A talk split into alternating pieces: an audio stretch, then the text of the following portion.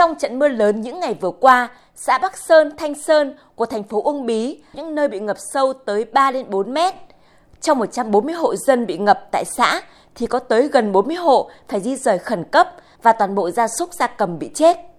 Ngay khi nước rút, chính quyền địa phương đã huy động các lực lượng hỗ trợ các hộ dân dọn dẹp nhà cửa, phun khử khuẩn, vệ sinh môi trường xung quanh để hạn chế các bệnh đau mắt đỏ, cúm mùa, bệnh về tiêu hóa hay sốt xuất huyết có thể bùng phát. Điều đáng quan tâm nhất là hàng nghìn con gia súc gia cầm chết trôi theo dòng nước, vướng vào các bụi cây chưa được xử lý. Ông Đỗ Văn Tính, Phó Chủ tịch Ủy ban nhân dân phường Bắc Sơn cho biết.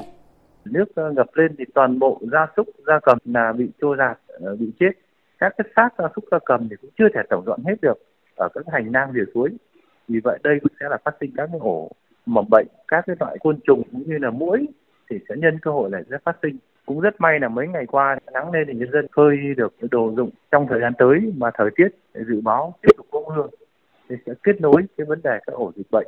vì vậy cho nên là phường thì vẫn tiếp tục là tuyên truyền nhân dân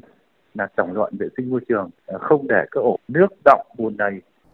Hiện nay, trên địa bàn tỉnh Quảng Ninh đang ghi nhận nhiều dịch bệnh truyền nhiễm cùng lưu hành. Nhiều nhất là bệnh cúm mùa với 1.665 ca, tăng 154 ca so với cùng kỳ. Riêng bệnh tay chân miệng tăng gấp 11 lần so với năm ngoái.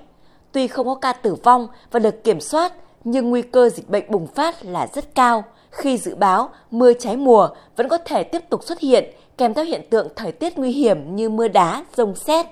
Bà Hoàng Thị Lệ, trưởng phòng sức khỏe môi trường và y tế trường học CDC Quảng Ninh cho biết. Sau mưa bão lũ, nếu làm không tốt công tác vệ sinh môi trường, xử lý nguồn nước thì sẽ là nguyên nhân yếu tố thuận lợi để bùng phát một số dịch bệnh. Đặc biệt là tại thời điểm hiện tại thì dịch sốt xuất huyết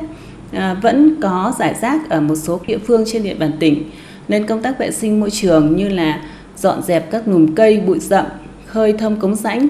à, không để nước đọng, để nước ao tù để cho mũi sinh sản à, phát triển thì là điều rất là cần thiết